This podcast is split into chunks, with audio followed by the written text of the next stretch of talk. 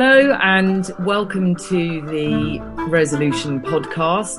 Today we are joined by Her Honour Judge Roberts and His Honour Judge Hess in order to give us a view from the judiciary about current issues in family law and the court system. Two very eminent guests indeed. Her Honour Judge Roberts is the designated family judge at the Central Family Court and the National Lead Judge for Divorce. Before joining the bench, she was a solicitor and ran the family department of her firm for 10 years.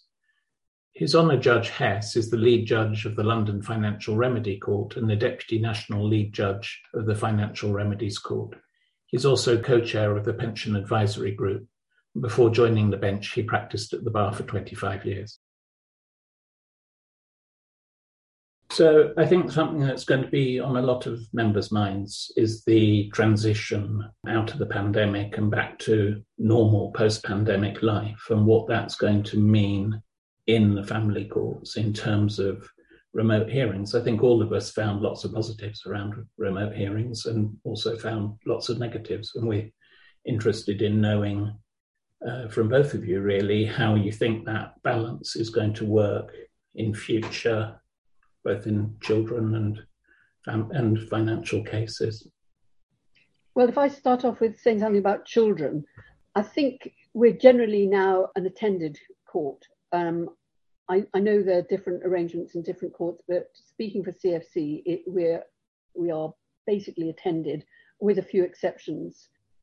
And the exceptions are, for example, experts who usually now give evidence remotely, and people who are living a long way from court, as long as it's not um, the, the final hearing or a, a, hearing where they're going to give evidence, we would be, we're happy for them to attend remotely.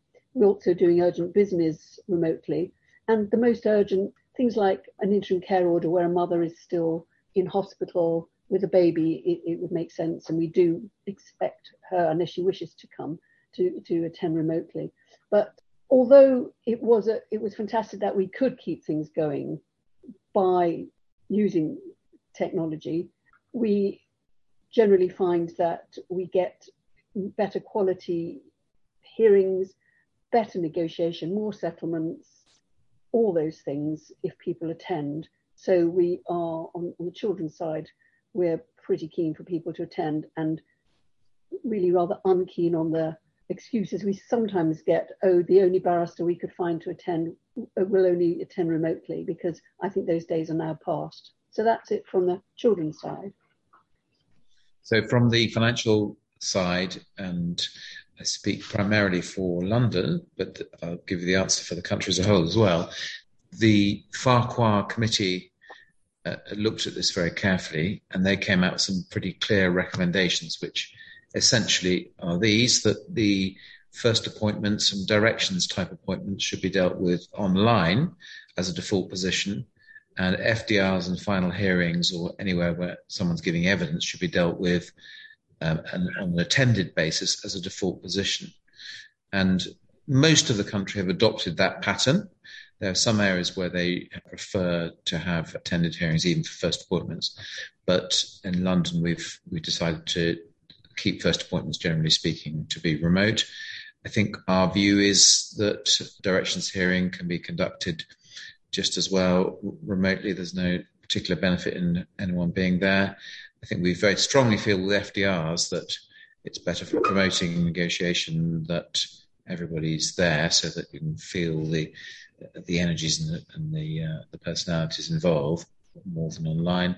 And with final hearings when people giving evidence, we think that's probably right. But there's an exception for professional expert witnesses, and if people who are overseas apply to come to attend the hearing from overseas, we normally would allow that unless there's some particular reason for it. So that's the pattern, certainly in London and for most of the country. Do you think that's going to be the case for the for the long term? Is this something you're going to keep this, under review? Yes, this is very much a, a post-COVID decision.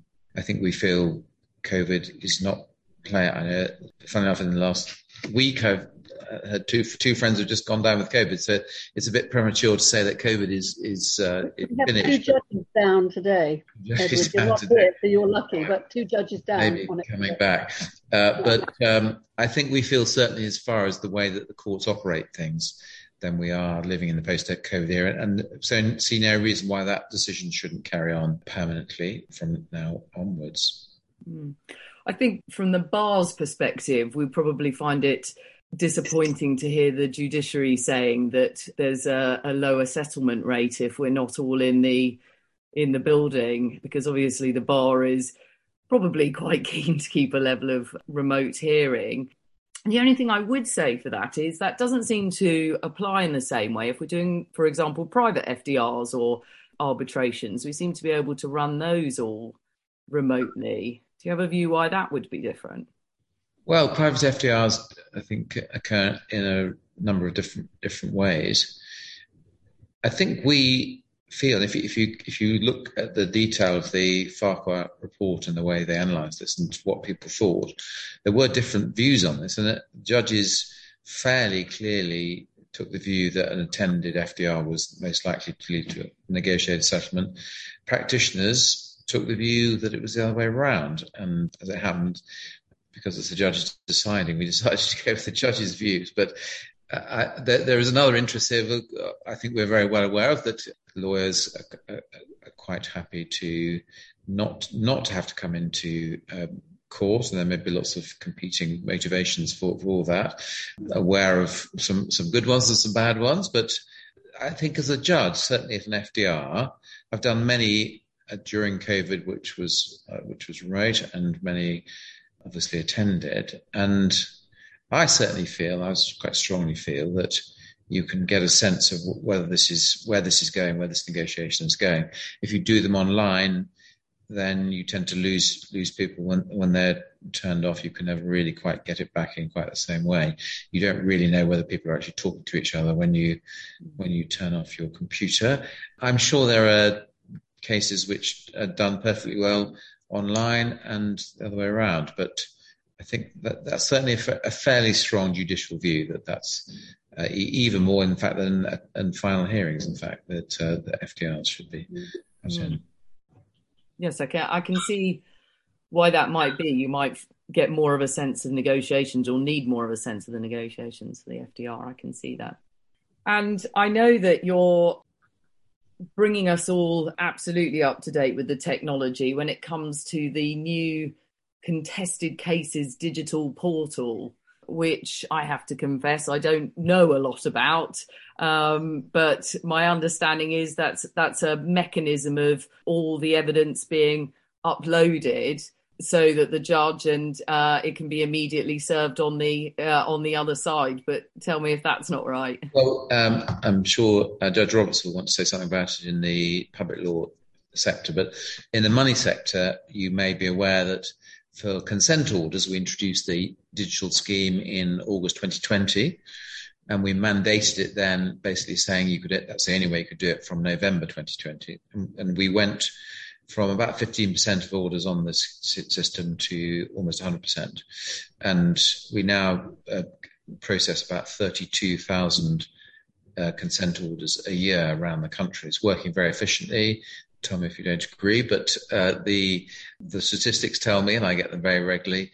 Almost all of those cases are done within a couple of weeks, uh, and it's a very very rapid turnaround, which is in marked contrast to what it was before when they were done at the regional divorce centres all on paper.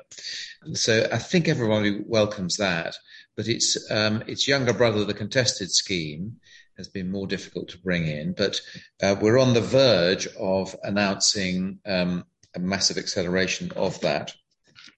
Um, within the next few weeks, there will be of publicity nationally and uh, in London saying you must start using this. And then from a date to be fixed, which I think will be December stroke January of next year, December this year, January next year, it will be mandated again. So that's the only way you can upload documents. So that includes Forms E, questionnaires, case summaries for lawyers, bundles, very importantly. And we're going to say from a date, you must load them up onto the system. That's the only way we will accept them. We're, we're just waiting for formal approval from for that strategy, or more particularly for that timetable from on high. But I think that will happen in the next few weeks. And once that's been done, it will be a, an exorable move towards that. So certainly lawyers need to know about it. And uh, can I urge you to tell your colleagues about it? Because if you if you haven't really got your head around it yet, you need to. And um, the it's very easy for solicitors to use it. Usually fairly familiar with it. Barristers tend to be less familiar with it, but they can join through their chambers or even personally, and then they can just upload any case summaries onto the system. I think within a year's time, we will look back and say, why did we do it any other way? But there's going to be a, a, difficult transitional year when people are not quite sure how how it works. But once you try it, it actually works okay. And you're you're light years ahead of us on the Children Act side, aren't you? The FPL, which is the the children, the public law children side of it, it is used now for any case certainly CFC issued this year, more or less. And I think that more or less applies across the country as well. I can't say it's a great system. I'm not a, a, an IT sort of person, but those who are tell me that it's it's out of date, it, it's clunky, it's not very good. However, it does work. It does do what it needs to do. And at CFC, we have the, the great asset of His Honour Judge Jaron Lewis, who does understand all these things and wants to get it right. And he has, I think, only today has sent out a guide to all the solicitors, um, and I think there'll be another one for barristers uh, uh, about how how to use it. And as far as I can see, he's developed it more in the last, say, three or four months uh, than it, it than it happened at all during the piloting of it. So we are now making it into a much more user-friendly product for everybody. He has given talks to solicitors. I think he's going to, well, I discussed with him this morning. I think he's going to give a talk for barristers if they want it about how to use it. And it's also important because I know a lot of resolution members don't do public law but do private law. It is imminent that it's going to be in the private law world as well. I haven't seen it.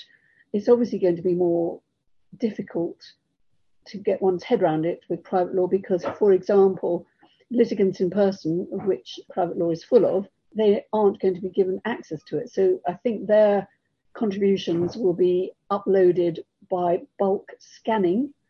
So I don't quite know how it's going to work. It is being piloted, I think, at East London. Jaron is going to go and have a look at that so that he wants to get in there early this time and make it better before it hits us. But it is coming. So solicitors and I will particularly emphasize is barristers who are very good at looking at me blankly when I refer to the portal in court these days really have to get with the program.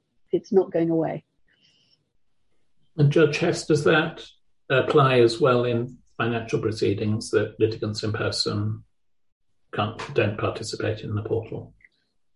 Yes, I'm afraid it does. And the what Judge Roberts said about the bulk scanning centre, which is a factory in um, Harlow, Essex, I think, yeah.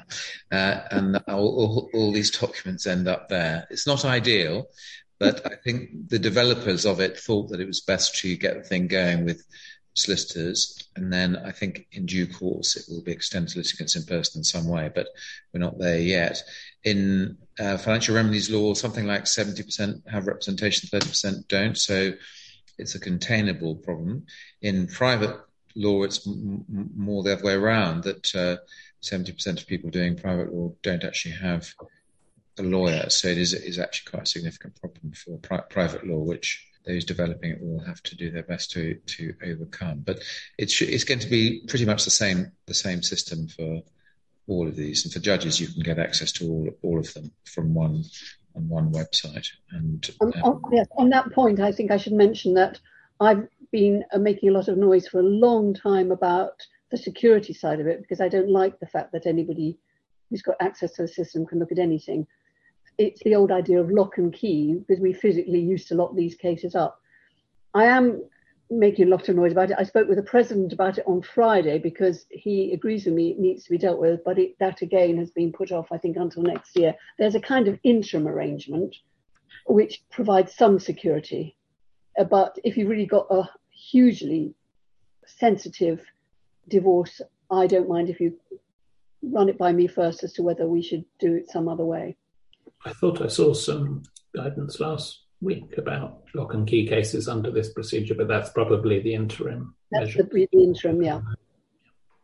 I mean, I don't think any all members of staff, for example, should have access to it, No. um, which they wouldn't have done under the old locking it in a safe. So it, it's there's a lot of there are many aspects to it, and it, it bothers me, but it is definitely on our radar. And and I suppose for listeners who haven't come across the lock and key procedure, we're talking really here about cases where there would be a significant when I say public interest, I mean the public would be interested in the details Yes. of the people. uh, Exactly. Put it, you put it well. Yes, the pr- prurient reader would find it very interesting. I mean, clearly in the new divorce law, there's nothing of interest in it, but the very fact that X and Y are getting divorced could make the, the front page of the Sun, which it sh- shouldn't do necessarily. And the odd private law case, and clearly in the money cases, you know, we do. You all are aware of some of those sort of cases, so it, it, it Yeah. has to be it has to be managed. Thank you. It's good to know that people are thinking about it and and that you know individual cases can be dealt with on a case by case basis if people are worried rather than just feeling they need to upload everything and cross their fingers. There's been an awful lot of moves recently for reasons I suppose to do with high profile cases being reported, but also to do, I think, with a quite a significant shift in cultural mindset. Been quite a lot. There's been a lot of developments in the field of how vulnerable witnesses should be dealt with in court proceedings. I know that that's something, Judge Roberts, that you've been very interested in. Is there anything that you'd like to take this opportunity to bring us up to date as far as that's concerned? I think in many ways the, the definition of vulnerable witnesses and vulnerable parties is expanding all the time. You, you could say that in a large number of our cases, one or more of the people involved are, are vulnerable. And I suppose that the trite thing to say is as much as possible keep them out of court by settling your cases. And I know everybody tries to. But I think I mean, I used to be a solicitor, and if I had that sort of client, I would have always attended with counsel if I'd instructed counsel. I know those days on legal aid have gone, but I think you can probably justify that. I don't know. I'm, I'm talking out of turn, really. I, I, hope you can justify that because I think the rapport that that sort of litigant has with their solicitor can be key. If that's not possible, then surely meeting counsel for the hearing. We are always amenable to having that, that litigant or witness looking around the court first. That does seem to help. I think language matters a lot, particularly if somebody who has to give evidence is on the autistic spectrum. I think we, we could all do better with how we put our questions to people in that position. Generally, open questions and not being at all aggressive, really, because if you freak that witness out, it's it's not going to help anybody. We we like to avoid children giving evidence as much as possible. Clearly, the Re W hearings happen, but generally, I think we find that children don't need to give evidence, and there is a lot of work going on in, in the criminal world to get the child's evidence on take first in a way that we could also use, but it's proving very difficult to move that along. But I know um, I think it's Carol Atkinson in East is working on that. In terms of whether, I mean, I had a, a, a lady last week who didn't want to, she wanted to come to court, but she didn't want to come into the courtroom. So she gave her, she she attended remotely from one of the conference rooms. So I, I like to think we're flexible. Now, I, I, don't think any of that was particularly innovative, but those are the sort of things that, um, we should have ground rules hearing where necessary. We're so pressed for time, you may find people try to fudge that, but where it's necessary, you should ask for them. Thank you. Anything on the financial remedies side? Well, it, it's obviously far less of an issue in financial remedies, but it does occur. Uh, I think the the thing we're watching with interest is the new powers to appoint people to cross-examine in these scenarios. And I haven't personally had a case on that yet. It's uh, but it is it is available, and I believe there's a panel of people who are able to cross-examine in these circumstances. I think there's there's an anxiety amongst financial practitioners that the amount of money they might get paid might, might not attract the right uh, the uh, uh, enough interest to, to, fill the spaces available. I think we'll have to watch this watch this space. It's it's asking quite a lot of somebody to come and cross-examine in a in a complicated case with a thousand documents for the amount of money which the government is putting up on legal aid. But when somebody is vulnerable and when somebody is uh, questioning, is cross-examining or likes to cross-examine in a way which is going to cause difficulties, it's something which we have to have to bear in mind. Certainly, I confess I haven't thought that the, those cross-examination provisions would apply in financial remedy proceedings as well as in injunction and private proceedings, but of course they would potentially. They they do, and so, so it's a classic scenario where you, you get a, a, one nervous party and one overbearing party who happens to be a litigant in person. Should you allow the cross examination by that person if it can be very complicated financially? Is, is somebody coming in really going to do it, do it justice? I don't know. I think the jury's out. We're, we're going to have to see how, how it works. But it does, the, the rules certainly apply in financial cases as well. I suppose the safety net of the judge putting some questions will always be there, even if you have someone coming in. Yes, I mean, I think that might quite often be part of the solution as, as well as somebody coming in. Yeah, I don't think that's going to go away. Hmm. As you're aware, one of Resolution's aims is to remove regional discrepancies in terms of outcome. And I wanted to ask whether you considered the financial remedy court is making progress in achieving that? This is something that uh, we debated at length on the uh, Family Justice Council needs group when this came up. And when one says, well, the results are different in some parts of the country to the others, sometimes it's due to the fact of there's more money in some parts of the country than others, and uh, people are earning more and the house prices are more. So it sort of seems it seems they're being inconsistent. They aren't necessarily being consistent. But I know one of the purposes of that group and the report there was to try and make this a bit more transparent and try and eliminate some of the differences. And certainly the, the sorts of measures which we've been trying to to use, for example, the publication of smaller money cases. We've been doing that on the Financial Remedies Journal website specifically having ju- recording judgments, publishing judgments from district judges or circuit judges or recorders de- dealing with cases well below High Court judge level, to to, sh- to give a comparator for what uh, happens in a in a smaller case. I think that's been helpful. I think the creation of the Financial Remedies Court also is helpful, and so we have meetings of the lead judges of different financial remedies courts uh, we've got the annual meeting coming up um, in a couple of weeks' time where all judges get together and we discuss as lead judges how we're dealing with cases both procedurally and substantially.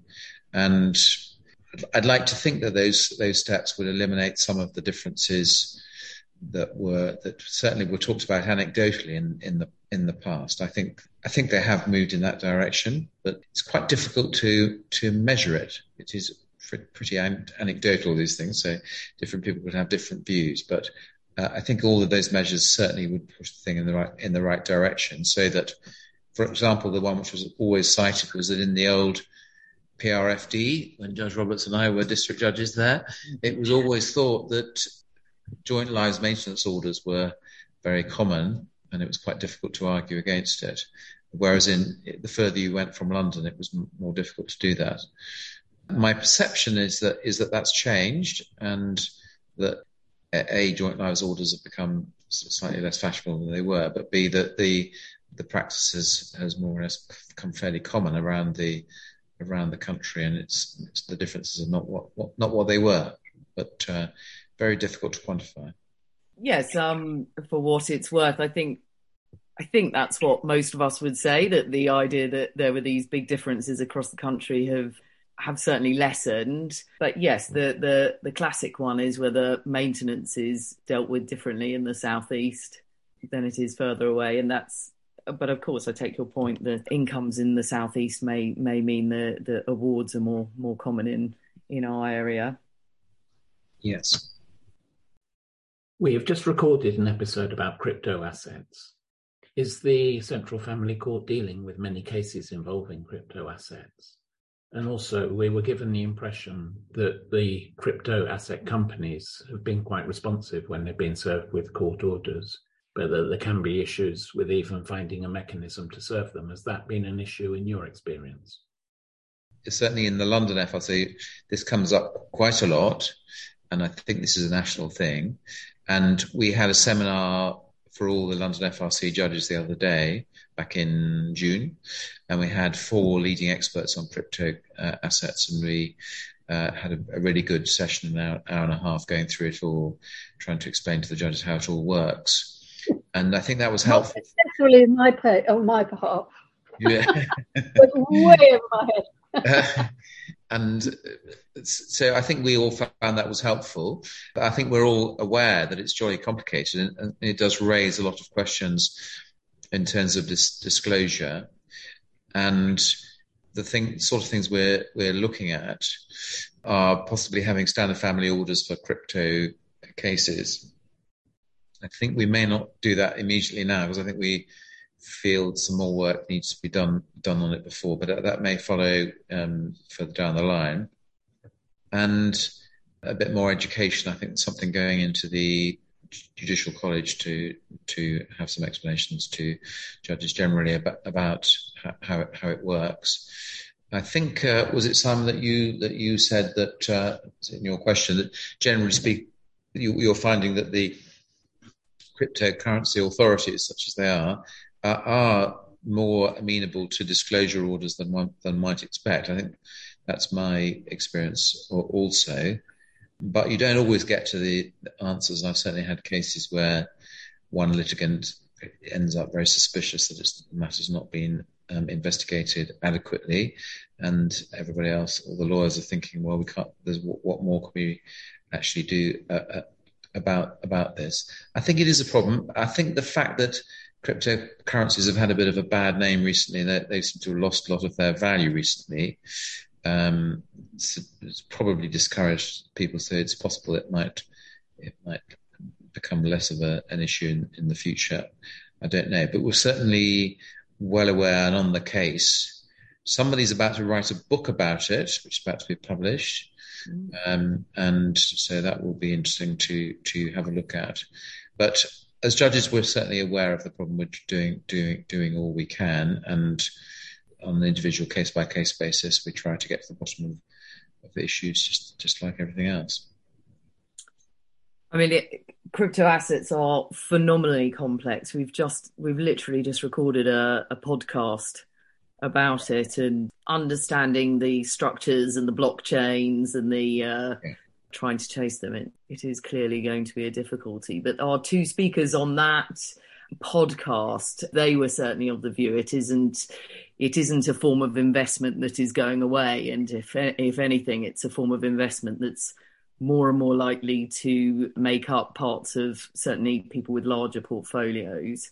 Possibly, yes. Um, we'll have to see how it goes, but um, I don't know if if there's a if there's a feeling that we should move more swiftly to having cryptocurrency as standard family orders. That certainly I'd, I'd certainly be um, willing to hear that from people, but um, it tends to be sort of few people are very interested in it, and and and most people slightly shy away from it. I've heard the suggestion that there might be a cryptocurrency advisory group, rather a bit like the pensions advisory group, but that idea hasn't quite uh, got off the ground yet, but I think we're all aware that it is an issue which we need to need to tackle.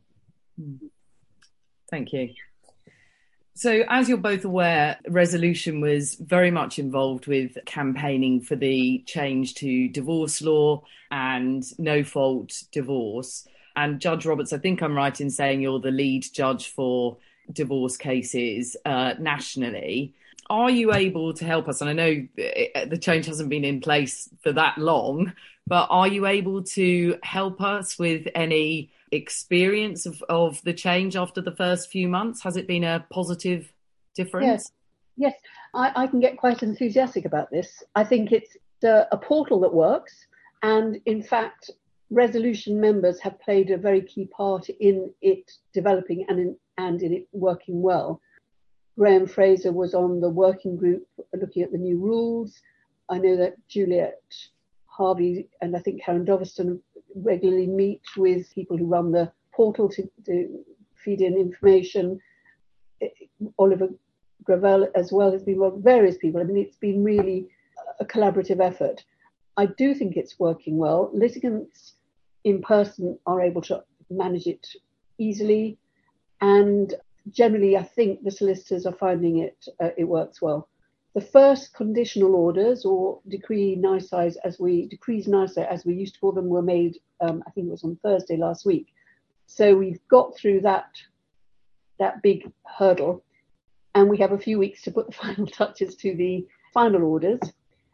About 11,500 a month are coming through. It's roughly the same level of applications as petitions under previous law the, the Gazette, the Law Society Gazette, about a week ago, put out what I thought was a very unfortunate spin about um, the number of joint applications. Now, as you all know, we couldn't apply jointly under the um, old law. You can now do it. And to my mind, uh, the fact that 20% are applying jointly is really quite something because it's just not part of the general ethos, or ethos is the wrong word, the general perception of how you get a divorce. So we need to, eh, we have to give people time so that it becomes something people hear about. And I think the 20% will go up. It's higher than I expected at this at this stage, anyhow. It can get a bit more complicated if you apply jointly, if you then fall out, which obviously, as you're divorcing, isn't that surprising, but it's still worth doing because of the feeling that you've both done this together and it isn't so and so against so and so.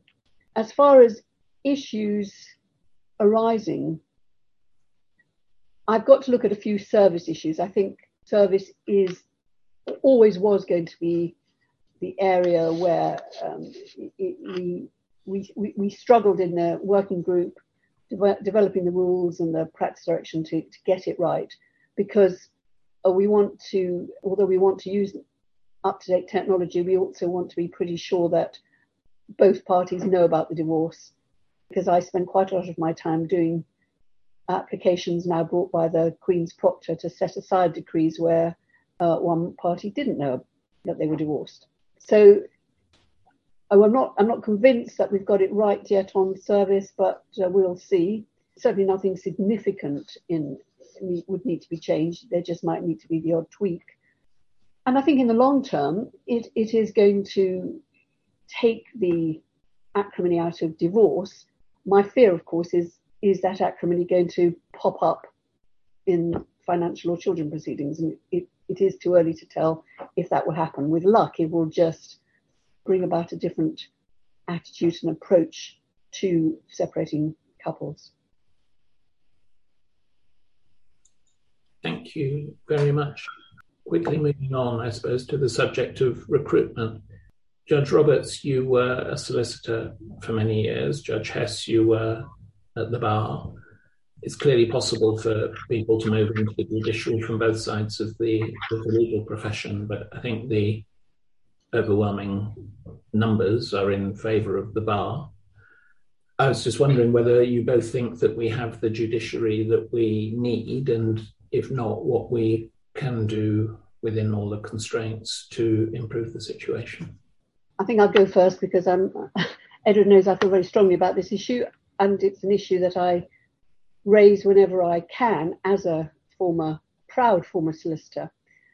I think we, we haven't got it right at all my personal view is that the JAC appointment system is biased against solicitors, not intentionally, I'm sure, but the way it, it, works, I think, is going to is always going to produce more barrister judges. What I'm pleased about when is, I think, when we looked at the original question, was that it wasn't just about getting solicitors to be judges; it's getting solicitors to be senior judges, not just at the district judge and circuit judge level, but in the High Court, the Court of Appeal, and the Supreme Court. And because there's always this assumption that solicitors are going to apply to be DDJs and become maybe district judges, and barristers will become recorders and then become circuit judges. So, one thing is, I think solicitors should also think about applying to be recorders. But there are these senior appointments. For example, Section 9 judge, so you're a deputy High Court judge, solicitors should go for that, as well as going for High Court appointments. And I've been doing some research when I knew I was going to be asked about this. And I think partly to counterbalance what I see as the bias in the JAC system, I think solicitors do need to do more advocacy because it's not just so that your face is known, but I think the sort, the way that the whole JAC um, forms and then the interview and sometimes it's role play works is that if you've got advocacy experience, it helps. And also for solicitors who are planning to make an application, especially at a higher level, it, it sh- they shouldn't just be thinking about it for next year, but be planning maybe a three year plan. And if possible, they should, instead of where you might reach a stage in a case where, oh, I'll go and instruct a silk, you make those decisions and you carry them out. You make that call because where I understand from my research that sometimes solicitors are not getting through to these higher appointments is that where you get to th- that sort of level of decision making, solicitors often defer to counsel, often silks, and cannot therefore evidence in the applications and the interviews that they have made the, the most crucial high level decisions because for these higher appointments, you have to show outstanding, or might be exceptional, it's one of those two words, intellectual ability. And those are the sort of things they're looking for. So those are, I hope, some practical things which solicitors should think about. But I could go on at great length about it because apart from anything else, if we get more solicitors in, we'll get more black people in. And that's something else we we haven't got the judiciary we should have. So I am extremely keen for solicitors to to apply to apply at all levels of judiciary, to have confidence, and I think you, you your your training is is there, setting you up beautifully to to be a judge. So go for it. Well, and also if I can add in, it, it, it would lead to also more women achieving the higher levels of judiciary, which is a concern for us all. Indeed. So if I if I follow up, I I think I may avoid getting into the uh, dispute between barristers and solicitors. If you if, if you don't mind, perhaps take, take a slightly different uh, angle. That I think from the inside of the judiciary, I'm sure Judge Roberts would, would agree. We are we don't have enough judges at the moment, and certainly for the level of work in family law, but I think this applies in other parts of the law as well. There are not enough judges to deal with the, the cases that we have in a, in a way which is at acceptable level. And that does vary around the country as well as things.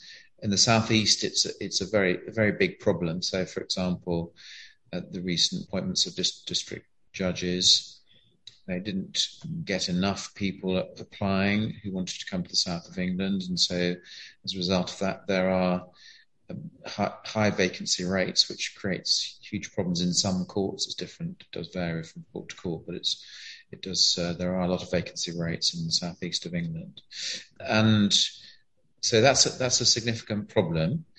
The probably the thing which causes that, I think, most of all, is the perception that uh, you get paid more private practice than you do as a, judge, which is probably true of certainly in financial remedies world. I think it's definitely true. I, I would like to put out the message to everyone, solicitors, barristers, and, and anybody qualified, uh, that it's a, it's a really interesting life. I've loved being a judge for 12 years. I've been a full time judge. I've loved it. I've loved it all. I've been district judge and a circuit judge, and I've loved all, all the sides of it. And uh, I, I, would urge people not to not to hold back, but to apply. And uh, we we need you. We need you there. And uh, I hope uh, that uh, that message will get across. Um, part part of the problem is the is the government not not appointing enough people because they don't want to spend more money. But part of the problem is that not enough good people come forward.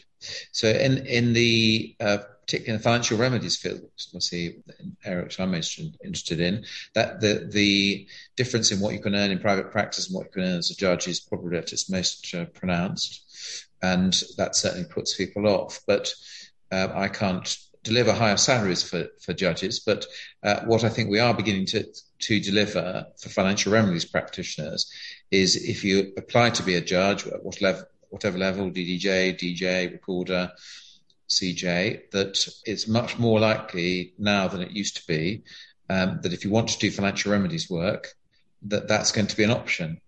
Um, not very long ago, um, it, it, wasn't an option at all. And if you were a DDJ or you you couldn't choose, and you were most likely given other work. But what with the advent of the FRCs, um, we now specifically advertise for for uh, a day of financial remedies work. So people who are appointed a, a DDJ or uh, recorder can actually just apply for those if, they, if that's what they want to do. And I, am quite convinced there are quite a lot of people out there who are happy to be who are money practitioners who would be happy to be judges but don't don't want to do children cases would like to do money cases.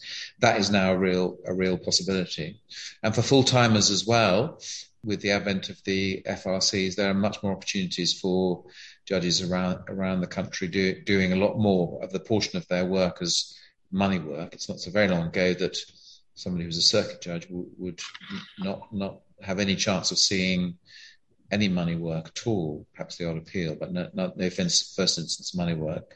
I think we've changed we've changed that. Certainly in London now, we have a good number of circuit judges who are able to do, you know, a good portion of their work being money work, and I think that's uh, right and proper. So you can give give the right case to the right judge, making sure complex cases are dealt with by an experienced district judge or a, or a circuit judge who's hopefully an expert at what, what they're what they're doing.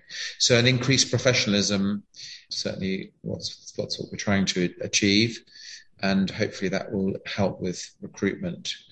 But in the end, there's a there is a real problem of of money, and certainly sitting in the judge's chair, we feel that uh, there's greater earnings to be had on the other side of the bench. We, it may look different from where you're sitting. I don't know.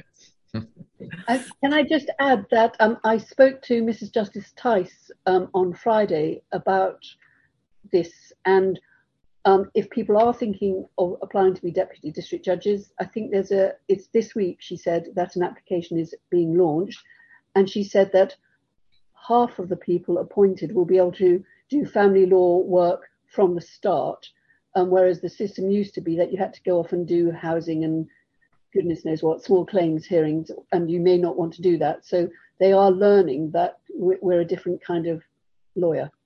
So look out for that if you if you if that's where you want to start your judicial career. and within week, within that, we've now started the specialist training um, for financial remedies judges. So anybody appointed who wants to do financial remedies work can go on a, an induction course fairly early on in their career and get an FRC ticket and, and do FRC work. That's what they want to do. And I'm encouraged that there are lots of people who do want who do want to do that, and we can now offer that as a, an opportunity for those who want to do it, but not force it down the throats of people who don't want to do it. That's the that's the aim. Hmm. I mean, certainly, I know that, um, for example, Children Act practitioners who were considering being district judges and the thought of having to go off to to do civil work was really off-putting for them. So I think the encouragement that, for example, they would just be able to do Children Act would really have an impact, I think, on recruitment. Definitely, yes. Because uh, otherwise, it's just simply learning a whole new new field, isn't it, that no one's familiar yeah. with. And and and also that wouldn't don't want to do uh, financial remedies work. They've chosen yes. children's work, and they're frightened of doing financial remedies work. A few years ago, they'd have had to do it. Now that's that's an option to focus on children's work if that's what they want, want to do, and as a, as a, as a deputy to focus on family rather than civil. Yeah. You would hope as people are beginning to work more flexibly and develop more sort of portfolio careers that it's something that that the part-time judging opportunities are actually something that fits in really well with that aren't they? And that's something that addresses the the financial downside if you like. Yes exactly. Yeah yeah. We're very, very dependent on uh, fee paid judges uh, both in children and and money. And that as you say those people can specialize in it. I think it's probably good that they good that they do. Mm. Well, that that neatly leads on to the issues of delays in the court system, which I know is something that vexes both of you for quite a lot of the time. What what's the current situation, Judge Roberts, with with Children Act cases? It's not good. Care cases, you you may find that at an RH in um, this month, you're looking well into next year for a final hearing. And for um, a Private Children Act case, similarly, we, we, we're doing, we, we had introduced a system which um, is what most, com- most of the country does, which was list in public law cases only to RH, which was meant to make more settlement at RHs. Um, that hasn't worked for us. I think there are various theories, but I think probably as a, as a, a, a, it's related to our sheer size. So we've gone back to the old system of listing two final hearings, but it will take some time to work through because we're now listing final hearings at the beginning of cases plus final hearings for those cases already in the system which are approaching RHS. So at the moment, it's it's certainly not good. The the main thing in all of these private and public law cases, which I cannot emphasize enough, is everything the president has said about making every hearing count, only litigating those issues that have to be litigated. I have to say that repeatedly, on, on, a, on a weekly, if not daily basis, I, I, I have cases in front of me where I do not think that people are, are thinking in that way. And they just have to. We used to be rather loath to agree to vacate a hearing on the basis of an agreed consent order because we felt with children, no, we need to see it. But now we, we're much more likely, if it's been well thought out, to agree to that because we just don't have time to use on anything which doesn't have to happen. But it, it, it is it is really difficult. The private law cases, I have no doubt that the main reason we're in the position we are is because most people don't get um, legal advice from solicitors at an early stage. Mm. And all that uh, we solicitors used to do under the old green form scheme, now under the legal help, it doesn't doesn't happen. So that you used to sort out the vast majority of, of cases that came in, into your into your office.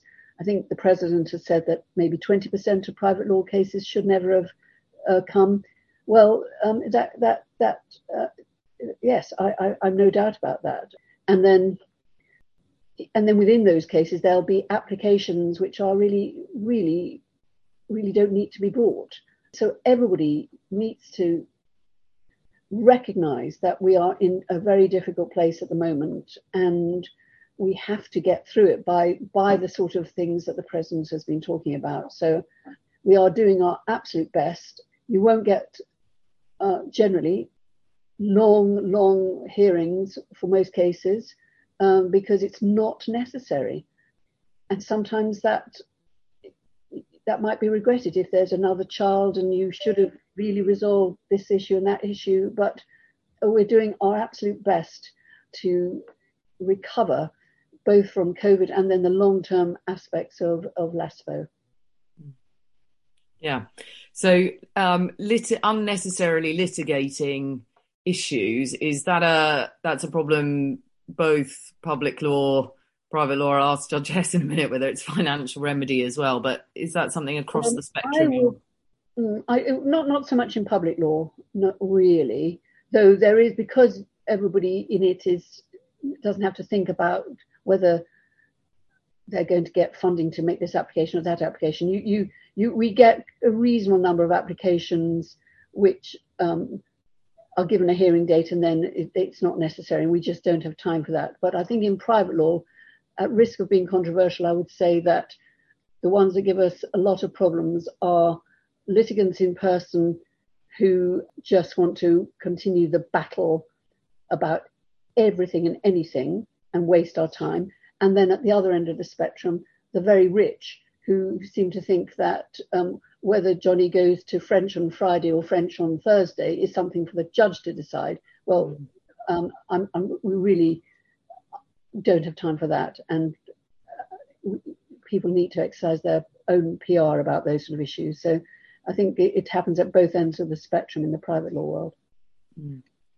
Suppose that very last point comes on to, to something else, which is certainly I'm lucky enough to work in a in a niche environment where an awful lot of my clients can afford alternative ways of resolving their disputes, whether that's with the help of an arbitrator or in a financial case with a, a private FDR.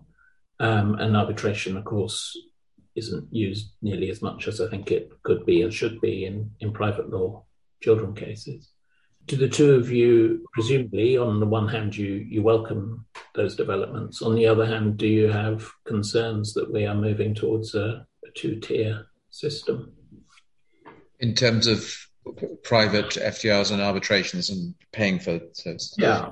I, I can see how it might sometimes appear like that, but I think we very much in FRC encourage the use of those those facilities to resolve disputes.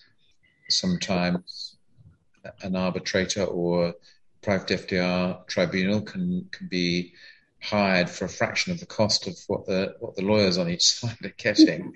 so it's not always just for expensive uh, cases. And we have encouraged those. Justice Mostyn, James Munby, the current president, all, have all encouraged private FDRs developing. And um, I, I think my perception is, I'm not, I haven't got the statistics yet, but my perception is that in in the southeast of England, probably there are as many private FDRs as there are court-based FDRs. Uh, in uh, southwest or in the north or northwest, they're less less prominent, but they're certainly catching on, and certainly something I've been involved in encouraging. The Financial Remedies Journal has a, table of, think now 166 uh, uh, private FDR evaluators who are making themselves available. Lots of them give their prices um, on, on there. And uh, so a market is set up. I, th- I, think it's a very healthy thing, actually. And it, it uh, on an individual case, it just gives so much more time to for the for the case to be um, resolved. The court's always there if everybody falls out at, at, the end of it. But I think we think it's a very good thing. Uh, I can see the the argument that is is it is it a bit like private and public um, health care? Does does one use that analysis? Well, you could say that, but um, we haven't really got the luxury of not wanting to do that because we simply haven't got the court space available to take all those cases. So we very much um, welcome that. Now, in in financial remedies cases, going back to delay, the Farquhar report again, the other Farquhar report looked very carefully at how long cases took around the country. And sitting here as the um, lead judge for the London FRC, I'm very conscious that uh, actually London was far worse than um, all, of, all of the other parts of the country and, and the southeast likewise. The statistics were thought to be so bad they must be wrong, were excluded from his overall conclusions. But um, in fact, I think they probably are right. And uh, one of the things I'm working on at the, at the moment is a, a, reform of the London FRC, which is about to be announced very, very soon, which will go into operation hopefully early next year, which will try and speed up the times, certainly for the outer London courts. I think, I hope we're not complacent sitting in Central Family Court thinking that we're getting everything right, but the generally the time waiting court hearings in the Central Family Court is actually not too bad. Um, in some of the outer London courts, it's not great, and more particularly, the administration is, has not been great in, in nailing down hearing dates, and they've tended to get knocked on from one to the other, and a fee paid judge has not been found to be available. So we're completely reforming that system, and the aim is to tighten up the time which it takes to get another hearing date. So from first appointment to FDR, FDR to final hearing, to a much more acceptable level. So maybe four or five months between first appointment and FDR, and maybe five six months between FDR and final um, hearing. That's what we're targeting. And if the reforms that I'm introducing bring that about, I shall be very pleased. And uh, what we're doing is targeting more fee paid judges sitting in the centre where we're more likely to be able to get them, and then in the outer courts, but also finding committed district judges and deputy district judges in the in the courts all around, just hopefully administering it in a slightly more um, effective um, way. But sitting where I am, certainly in some parts of the country and certainly Central Family Court, it's not too not too bad in terms of the time. I think the private law figures are certainly um, uh, worse. Going to the criminal law, it's even even worse than that. So we're, we're better off than some areas. But what I can what, what I want to assure you is that the judges operating this um, are very much aware of delays and would very much like to do anything possible to bring those delays down. So, for example, when I was DFJ in in Swindon, there was a time during COVID when the time for a, a for FHDRA hearing went up to about 24 weeks or something like that, some very unacceptably long time. And I made it a priority to try and bring that down. We got it down in the end, I think, to, to about 12 weeks. But the the, the, practice direction talks, I think, about six to eight weeks, doesn't it? So it, it, even 12 weeks is, was a long time. I think the figures in Setram probably are longer than that. We'd all love to get those figures down, but we're, we're constrained by a number of judges and also the number of applications. And as uh, Lynn said, the, the number of people making applications in private law cases for things which probably wouldn't have got anywhere near a court in a different period because they haven't got the benefit of legal advice telling them don't don't take that to court. This is a sensible way forward. Uh, it's a very real problem, and I think we make representations to government about it all, all, all, the time. And some sort of reintroduction of legal aid would be a very good solution to that, but I don't see that happening any any time soon. So we have to uh, work within uh, what, what we've got. But the message is the judges are very well aware that in all areas of law that the delays are much longer than we would want, and we do try very hard. I think most judges are working extremely hard to try and deal, deal with that. I hope, I hope that's perception from the outside, but that's certainly the perception from the inside. Um, I don't think there's any doubt at the bar or at solicitor level that we're all think the judges are working very hard at the minute. I think we're all well aware of that.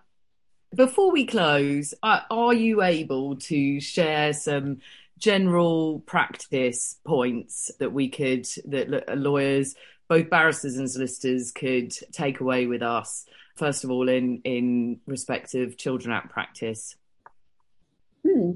I think it, in the private law work, we're just so pleased to have you there that um, that that that you're you're you're more or less um, you know, a gold star for that because it makes all the difference um, having a lawyer there. What could be done better? I think I tend to pick up that barristers are often being sent papers really late, and I think that should change because I I I, I am I'm pretty keen on well-being, not just for the judges but for everybody who practices at CFC, and I think that's just fair to. I don't think people should be dumped on as much as I think they are from what they say to me, unless they're telling me porkies, and they aren't always getting the papers at seven o'clock the night before. But so I think that's something that could be done better. In care and in private children's work, perhaps people could make try even harder to get um, their clients to to manage their expectations, put it that way, because most cases if we're honest about it, you know what the outcome is going to be. There's only that small number where nobody knows. And I think it would be, I think sometimes maybe it's because it's a, a very inexperienced lawyer working with them or whatever that it seems to come as a great shock to to to the litigant. So I think that could be done a bit better. But generally, I, I think it, it, it's it's all done. I'm, I'm very happy with the, the lawyers who work with us at CFC. What about our uh, money practitioners? Well, I, I, I think I'd just like to say this. I think we, as judges, are, feel that there's too much hostility and confrontation between between the sides, and it does seem to be sort of badge of honor to think in terms of winning, battling the other side, and that translates itself into uh, very hostile and very lengthy questionnaires very often, and uh, often case summaries where people say pretty nasty things about about the other side. Perhaps the lawyers feel that they're doing their client service by do, by doing those things. Uh, but quite often that doesn't really help, and certainly doesn't help in getting a solution to the case. And what it does do is in, increase the costs. And we're certainly noticing as judges that the costs in financial remedies cases are very high and unnecessarily high and disproportionately high. And um, you probably read some of Mr. Justice Mostyn's judgments, which make that point in his inimitable style. And I think that that's a view held by a lot of judges. And we're looking at ways of seeing how that could be contained. One of the things that we're looking at at the moment is using the single lawyer model. Uh, the divorce surgery is one one of those, which seems to be very good, uh, to, to try and cut out some of that uh, confrontation and hostility.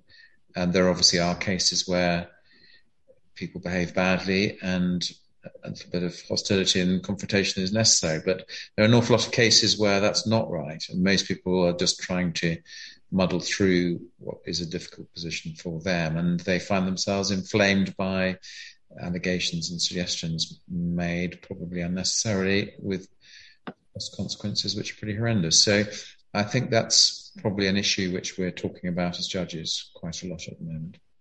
Is that also right for private law, Judge Roberts, that you find there can be too much acrimony in the presentation? Um, yes, again, tends to be.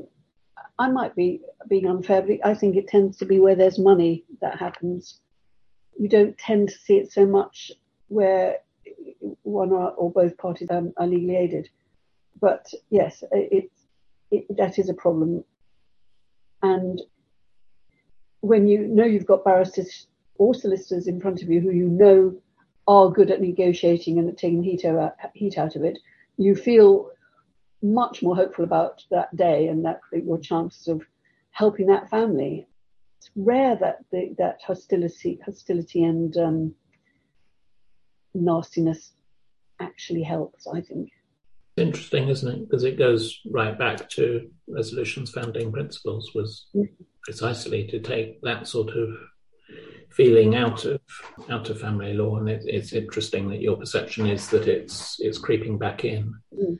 That's something certainly that would be be of concern, and that we ought to, ought to be trying to address because uh, you know uh, the founding principle is that families should be able to sort out these difficulties without recourse to to hostility, and that, that was a huge part of the motivation for trying to change the divorce law to to stop people starting on on the worst possible foot. Um, I think it's unfortunate that I have to be careful how I put this, but the so many cases now involve allegations of coercive and controlling behaviour, so many private law cases, etc. So it's not really surprising if things are getting more hostile rather than less. Yeah, indeed, and and it's possible, of course, that that relationships are becoming more hostile as well, or the hmm. breakdowns becoming more hostile, and, and it's mainly being reflected in, in court in in the way people behave in court. But um, I suspect you're both right that there's also something to do with the lawyer's approach as well that we ought to, ought to all think about. Anything that we're doing well as a as as lawyers?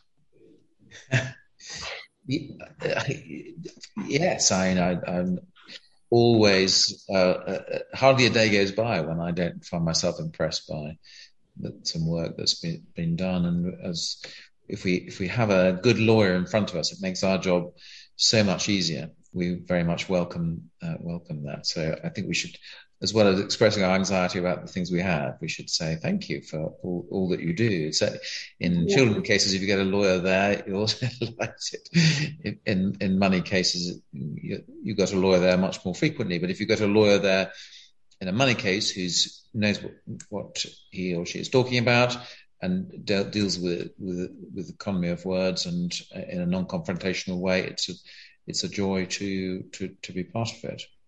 Mm. So thank yes. you. Yes, oh, I, I, echo that absolutely. And knowing how busy everybody is, that the, the, concise case summaries that come through, and the and the, the bundles, and all those, you know, just backroom work, um, they they are appreciated. And um, um, it, so, yes, we are always very pleased to see you. We're very grateful. Thank you both. That was um, that was really interesting and insightful.